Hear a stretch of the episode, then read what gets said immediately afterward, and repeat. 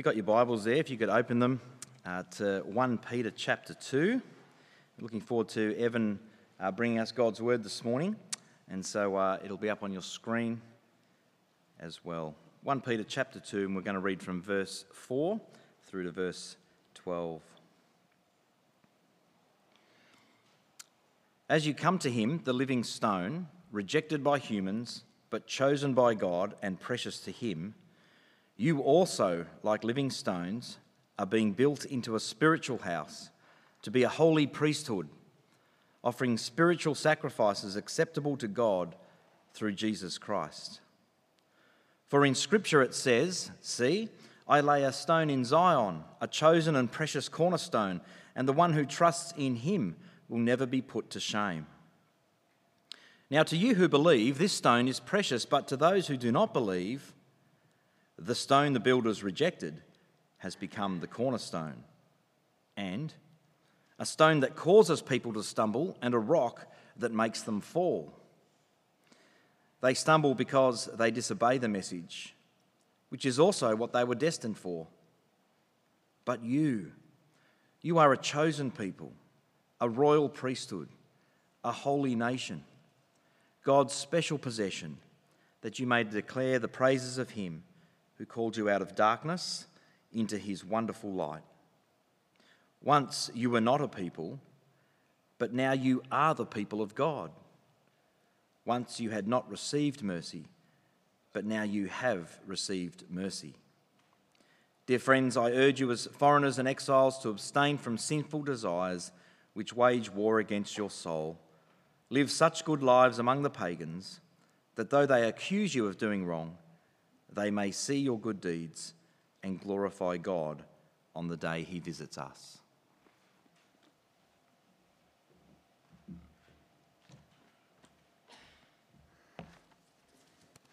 Well, good morning.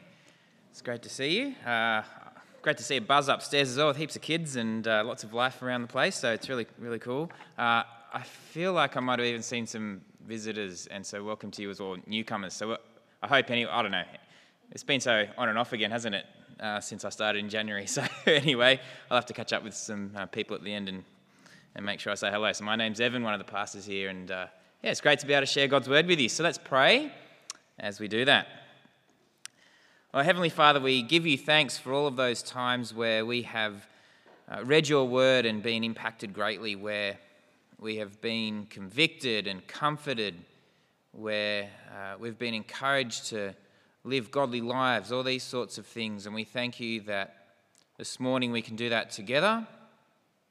Lord, help us to hear your word this morning and to take it on board for our lives to be changed and shaped by your word for the better, as we know that you love us and want what's best for us. And we pray these things in Jesus' name. Amen.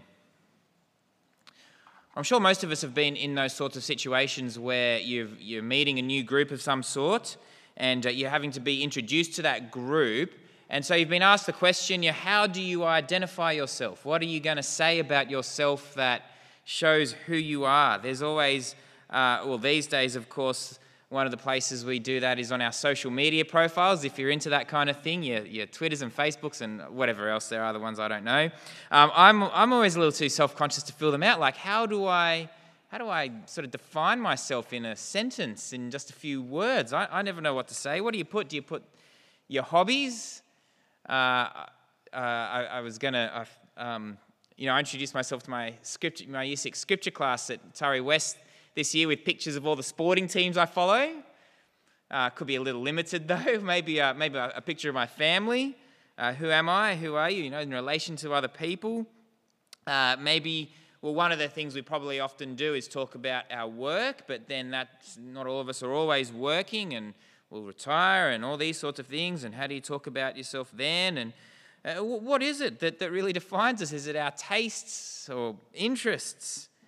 Uh, what can we say?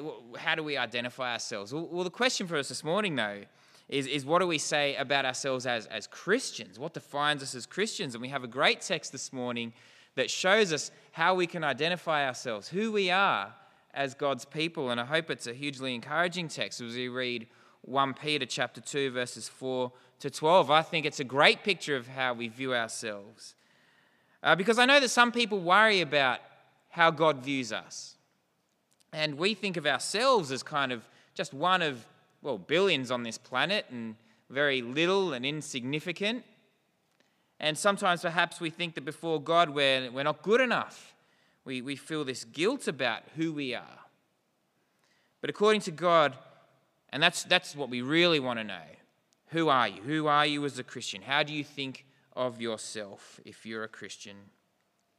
Now, this part of Peter's letter uses a lot of Old Testament imagery to describe how Christian, uh, who Christians really are, what our true identity is. There's so many of them, so many words you would have picked up. I'm sort of trying to summarize them into three uh, sort of categories this morning. And the first one is to talk about the way that Peter talks about us being built into the house of Jesus, where, as Christians we're members of a spiritual house, which, well, doesn't mean that much to us at first glance, does it?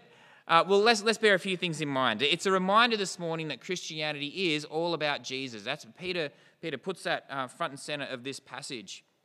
It's sort of in the middle of two sections that are quite similar in, in the way that they're structured, and it sort of highlights in the middle part uh, how important it is that we're this household, this spiritual house built on Jesus. Uh, so, Christianity is, is all about people who know that their lives are built on the foundation of Jesus, which sounds like a fairly simple point, although we've all probably, at least if we haven't thought this way, known people and had conversations where people assume Christianity is, just another, another way of saying trying to be a good person, or it's a religious kind of flavor, or, or it's about being moral, or something like that.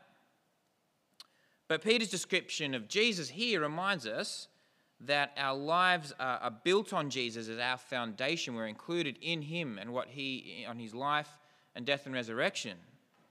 And so look at, uh, look at verse 4. I thought this was a, just even a, a, short little comment here. He says, As you come to him, talking about Jesus. And that, that's, it's a small comment, but it's, it's something helpful to notice that uh, in the Old Testament, it was only, only the temple priests, those who were specially chosen by God and set apart by God, and people like Moses, who were able to come into the presence of God. And it's a short little reminder that everybody, everybody now has the opportunity to come into the presence of God through Jesus. There's no barrier between us anymore if we choose to uh, accept that. So, who is this Jesus that we all have that opportunity to come to? Well, he's a living stone, a living stone rejected by humans but chosen by God and precious to him. That's in verse 4, he's referred to as that living stone. Now, he's using a metaphor uh, he, he does call it a household, but it's also one that conjures up the image of a temple. Now, that might not be a, a very uh, the, the, kind of image that really resonates strongly with us these days. If I say the word temple, it'd be interesting to hear what you would say back as the first word that comes into your mind. This is what I mean. Google associates uh, that word with these sort of ornate religious buildings, uh, and uh, there might be some of those around. But for us, that's, that's kind of what it means. That's kind of the thing it conjures up. But don't forget that the churches that Peter was originally writing to had much stronger associations with the significance of a temple. And the Jewish Christians in particular would have understood these references in the context of what an important building it was for the Jewish people living under the Old Testament. So the temple would in Jerusalem, it would have been this huge, impressive structure. Uh, it, it, would have been constructed with these magnificent stones, uh, built on a, on a hill, so that it's kind of very prominent. You can see it from all over the place. And I, I think some of you have even been there to see it and have, have seen even just what's remaining has stood that time. But, but more than that, because of God's holiness, it was where priests had to come and offer sacrifices on behalf of the rest of the people uh, to secure their relationship with Him. The temple was this, this one place where God made His presence known and where He met with His people in that sense to where they could go to worship. And that was like the center of their religious life. And that's the context that's in mind when Peter shows us that Jesus is the cornerstone of a new temple. And it's not a physical building, he calls it a spiritual house, a spiritual house made up of people.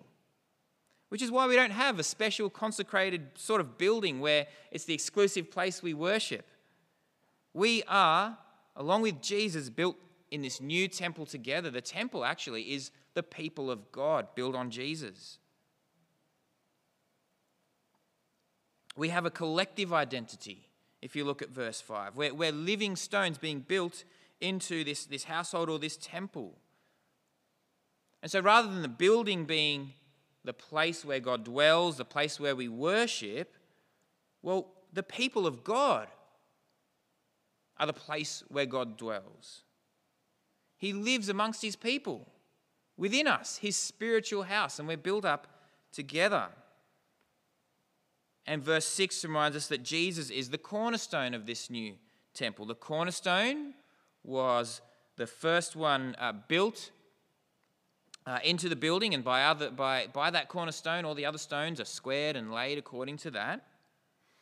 And so he's saying that believers are built into this house of God by trusting in Jesus, and they, they trust Jesus to square their lives according to him, his character, and his purposes. Which means that Jesus is that the head of our church, not any person, not any priest, pastor, deacon, or whoever else it might be, any human office. There's no mediator between us and God apart from Jesus. And Jesus, of course, the Son of God, is whom we can, we can approach. And our church is marked and headed by Jesus. Now, Paul likes to, uh, sorry, Peter uh, likes to, he kind of mixes his metaphor here a bit, saying Jesus is a living stone, that the house is being built. You know, because he wants to emphasize it's not kind of like just a, a static, dead structure. This is a, this, there's a sense of life and vitality in this structure. Now, how about verse 7? The stone the builders rejected has become the cornerstone. Now, some, now this would have been much more challenging, I suppose, even to Peter's day, because it's saying that some who thought they were building God's house, they thought they were people doing God's work, were actually the ones who faltered over Jesus. They reject him and, and falter over that. Peter himself would have heard Jesus teaching, in, uh, teaching of himself from Psalm 118 in his clashes with the religious leaders of his time. And we see that Jesus knew that those religious leaders, those people who thought they were building a house of God, would reject him. But that doesn't derail God's plans. God still lays him as the cornerstone and the foundation for his people. Nobody can stop that. So, in other words, people of the Pharisees, uh, people like the Pharisees of Jesus' day, they reject Jesus, but that can't stop God's purpose in building his new temple, his new house on Jesus as the foundation, and the cornerstone. In fact, it's interesting if you were to read the, the context, that one of the quotes here is from Isaiah 28.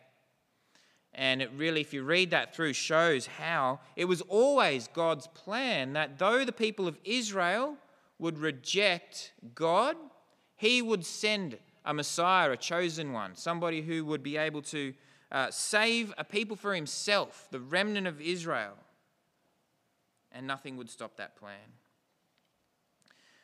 Now, verse 8 is one of those verses that uh, you see pop up from time to time in the Bible that show two ideas that seem to contradict each other and they're, they're sort of difficult to get your head around. It says there's people who disobey the message, they reject Jesus, actively rejecting Jesus. They're making that choice, and yet it, it, God is so behind it that He can say they were destined to make that decision. And, you know, uh, how do you fit those two things together? It's beyond my ability really to say much more, I think. Uh, but without people being fully responsible for their action, how, how could it be right to hold them accountable? What need would there be for Jesus' death and resurrection to be sacrificed for sin? How can you say there's right and wrong if, if people aren't responsible for their actions as the people were in rejecting Jesus? You just say, oh, well, they're, they're just destined for that. But the Bible, at the same time, is very clear that God is sovereign over everything. He had a purpose in Jesus being rejected, that he could be the sacrifice for our sins and the foundation of this new spiritual household. God actively works to bring about his plans. Otherwise, how could we ever say that we'd be confident that he can do all that he says he'll do? How can we be confident that he'd be able to keep his promises? And so these things stand in tension with one another, simultaneously true. God planned for Jesus to be the Savior of the world, the sacrifice for sins, the sacrifice that we need to be right with Him, and people make their own decisions to reject Him, to kill Him, to crucify Him, and then, uh, even in our day, to reject that Savior.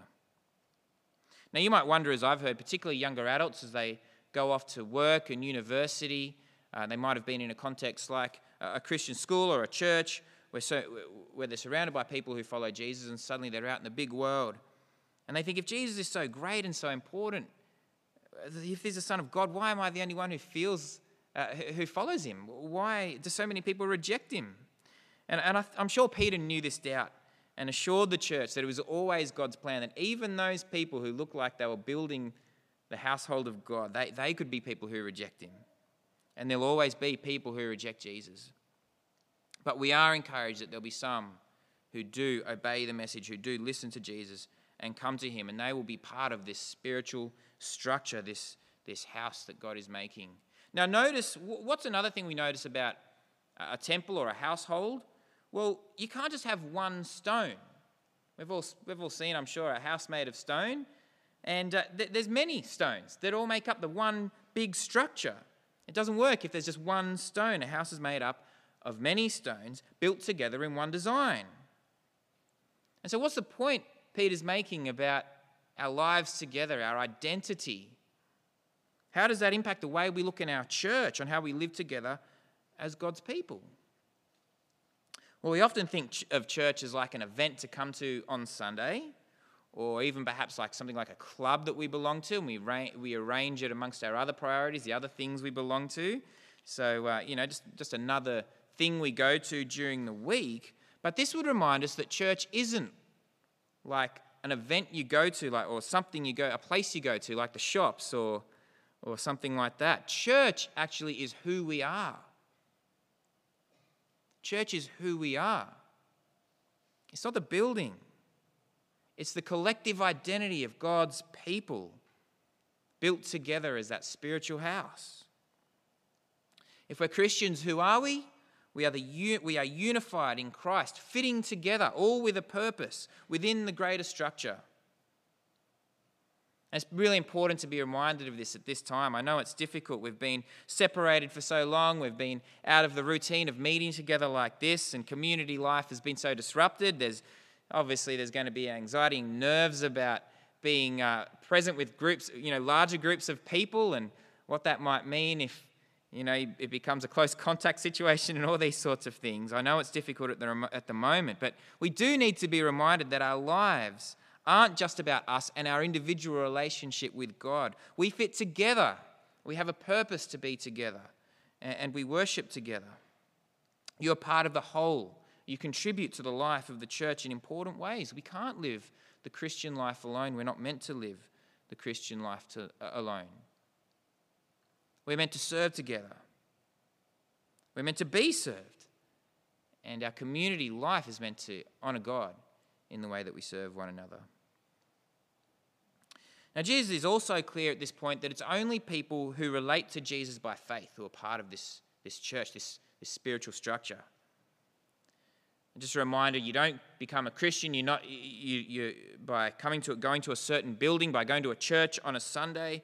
No, verse 7 would tell us that these things are true only for those who believe. To you who believe, the stone is precious, the cornerstone is precious, and we're built up in Him. For those who do believe, we have a new identity, a collective identity. You who are dead in sins are now a living stone built on Jesus as part of His household. Well, the second point to make and to try and bring together a whole bunch of terms that he uses uh, to describe us.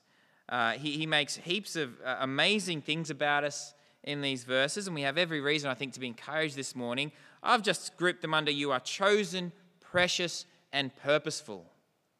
How do you see yourself? God sees you as chosen, precious, and purposeful. And so you can see yourself that way too. Let's just summarize all these great things that God says. So uh, look at verse 5. He says, We're a holy priesthood. In verse 9, a chosen priesthood. So that's an interesting one. We're both stones in this temple, but also priests who serve within the temple. And that means we're purposeful. We have a purpose within that. Now, in the Old Testament, animals are sacrificed in the temple, but look at verse 5 again and what's sacrificed in this new one? It's our lives. As priests, what do we offer? We offer ourselves to God in service. In everything we do, everything we do is submitted to Jesus for his service. That does pop up a number of times in the New Testament.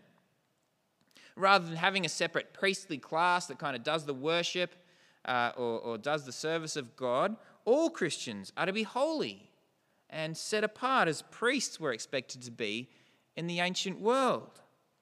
And that's a big change from the old covenant to the new. Like serving God is not reserved for the special few, but as God's people, all of us serve God in various ways. Now, think about what great purpose that gives your life. That gives everything a great purpose in your life. From uh, things like changing a nappy, to being with your friends, treating a patient, pulling a weed, teaching a class, going for a run, whatever it is. That can be an act of worship as we direct these things to service for others and service to Jesus through that. How about that for a perspective on life? Is that how you live? Is that how you see yourself? That everything you do can be lived with that sense of worship, that sense of purpose. In verses 9 and 10, Peter describes the church using the kind of language that, God, uh, that the Old Testament uses for the people of ancient Israel. He says, if you're a Christian, you've been chosen by God which is a very humbling reality. And as God says to uh, Israel in Deuteronomy, the early stages of Israel's communal life, he says, The Lord did not set his affection on you and choose you because you were more numerous than other people, for you were the fewest of all peoples. But it was because the Lord loved you. It's because of God's love, because of his mercy, that you are his people, that we are his people. Not because of anything he saw in us, and that, that is deeply humbling. And see, verse 10 though, what sets Christians apart is that they've accepted this mercy of God. We are made his people by his mercy, and we simply accept that if we're the people of God. And then we are uh, God's special possession. If you are a Christian, you can describe yourself as God's special possession. You ultimately belong to God above anything else, and He treasures you. You're precious to Him. God doesn't offer his mercy reluctantly. He doesn't kind of stay his execution and kind of remain at arm's length. Well, I won't punish you, but I'll leave you over there. He treasures you, he draws you into relationship. You are special to him. And that's true no matter what you're going through. It's an encouragement to those, particularly in Peter's time, they were going through terrible suffering and being mistreated, and it would be easy to kind of for them to think, does God really care about what's happening? And I've heard people asking those questions even lately. Well, even in those times, all the time, we are God's treasured possessions, special to Him. Your circumstances, your background, your education, jobs, hobbies, none of them ultimately identify, uh, define who you are. In Christ, you have a new identity. You're chosen in love. You're precious to God and given a purpose in life to declare His praises, the one who brought you from darkness to life. And that means that everything we do is submitted to God and taken up as an expression of gratitude and service to others, service to God through serving others, being a priesthood, representing God to this, uh, representing God to this world, and even in our prayers, representing uh, people to God. So, what we do here on a Sunday, of course, is just one part of our worship. We have, the, we have the opportunity, the purpose to worship God in all aspects of life through the week. Now, final point this morning is just a couple of verses there in verses 11 and 12, and it's how we then see ourselves as we live in the society around us. And we see here that we, we're not actually ultimately at home in the surrounding culture. We don't predominantly see ourselves as Australian, as New South Welshman, whatever it might be. No, how does he describe us in verse 11 and 12 as foreigners and exiles?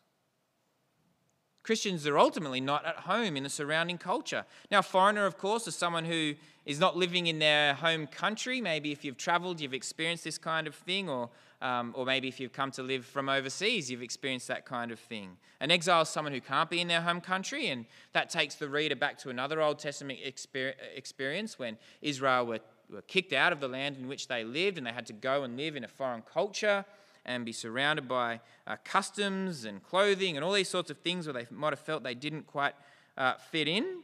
And if you've been overseas, as I say, you might uh, have experienced where you, you sort of look around, you feel you might stand out, you might look a bit different, you might not speak the language or understand the customs, you might dress differently. And of course, um, Jesus experienced that. He was rejected by so many uh, in the world, and so we can expect that too. We shouldn't be surprised when we're different, when we stand out, when we're treated even as foreigners. Uh, there's also this idea in verse 9 where it says that we're meant to be a holy nation. Holy means set apart, different, morally pure. Jesus grants us that identity. We're, we're meant to live according to that identity. Christians are meant to be different to those around us.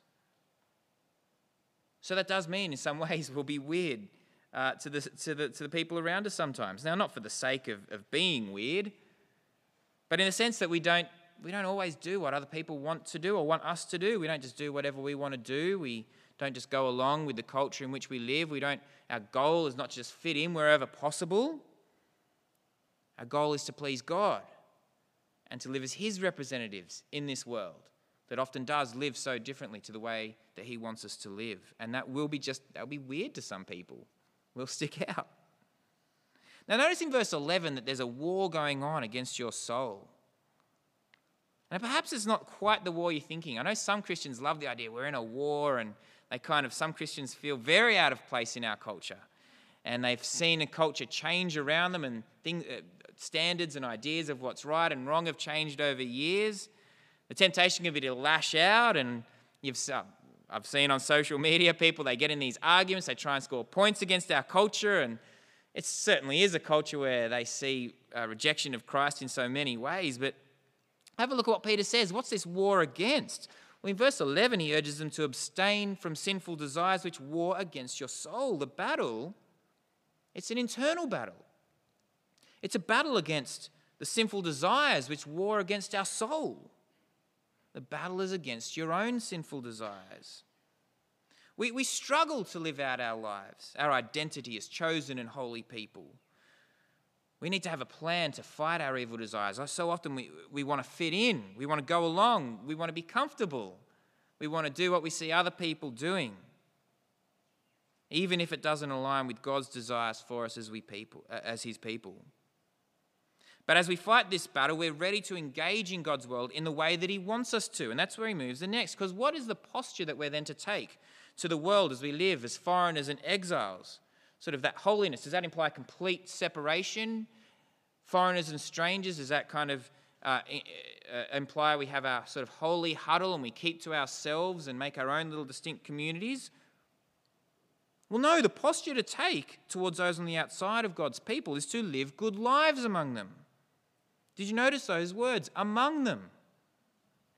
As Christians, we are different, and I'm sure many of you feel that way, but look at verse 12 we can see here that by God's grace, His common grace, not all Christian practices and values are the opposite of social expectations. When Christians live good lives, non Christians often do better understand the life, uh, sorry, yes, the life transforming power of the gospel. Non Christians will often understand the life transforming power of the gospel by our lives among them. When we fight against those sinful desires of our own hearts, we not only do what's good for our own soul, but what is good for others to see in us, whether they know it or not at the time. That's our role. That's our identity as God's people to demonstrate a changed life among people and to intentionally look for ways to share the message of Jesus as we do that. And verse 12, I think, gives us hope that Jesus will use that. Now, this verse is kind of tricky. I mean, does it mean that God that people will give glory to God on the day that Jesus returns? Or some have said maybe on the it's it's like God uh, uh, on the day that they encounter the gospel, the day they encounter the gospel is when Jesus visits them. I'm not 100% sure. I've always thought it meant more that uh, Jesus returns. There'll be some there glorifying him. They understand him for who he is because of the witness of his people. I think the implication is clear there that by mixing uh, with Christians and seeing their lives, some will hear the message, hear the gospel, repent, and believe. So we don't fit in in this world, and at the same time, some will recognize us as living a good life. And I think that dynamic's a bit like sometimes, you know, if you learn something like You could read about riding a bike, learning how to ride a bike, or um, learning how to cook, or whatever it might be. You could read about learning a skill, but it's when somebody demonstrates that with you when you really, really learn it. And that's how I think people often uh, grow and hear the gospel and accept the gospel. They don't often need more information on the gospel, they need to see Christians living out the implications of the gospel as, as they explain it along the way. And given the context above, the, this idea of our communal life, we shouldn't forget the power of the collective witness to the world around us. That is, that the gospel, the, the good life that we're meant to express to the outside world, is often best seen as we interact with each other among people outside. We're far from a perfect community, of course, and, and we always will be. But we can trust God that, we'll, that He will be working among us so that people, as we interact with one another, will wonder why we're so different. Why are we such a different community? And some will recognize that as good and want to be a part of that, which will give us opportunity to help them see the gospel, see Jesus for who He is. So, if you're a Christian here this morning, have you given thought about how you can spend time with people who don't know Jesus and introduce them to other Christians so that they can see you together living out your faith? If you're someone who knows that you belong to Jesus and that He's chosen you for a purpose, that He's chosen you to be His special possession, you know that is something so good that you want for your friends and family.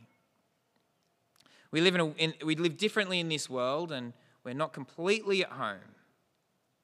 But we live here so that others would see the transforming power of the gospel among this household of God. Now, one, uh, this passage this morning, 1 Peter 2 4 to 12, has so many images of that new identity that God has given us in Jesus. And they're, they're there, I think, for our encouragement to persevere when times are tough. Because no matter how we feel about ourselves, how we might feel mistreated or, or different, or we might feel inadequate.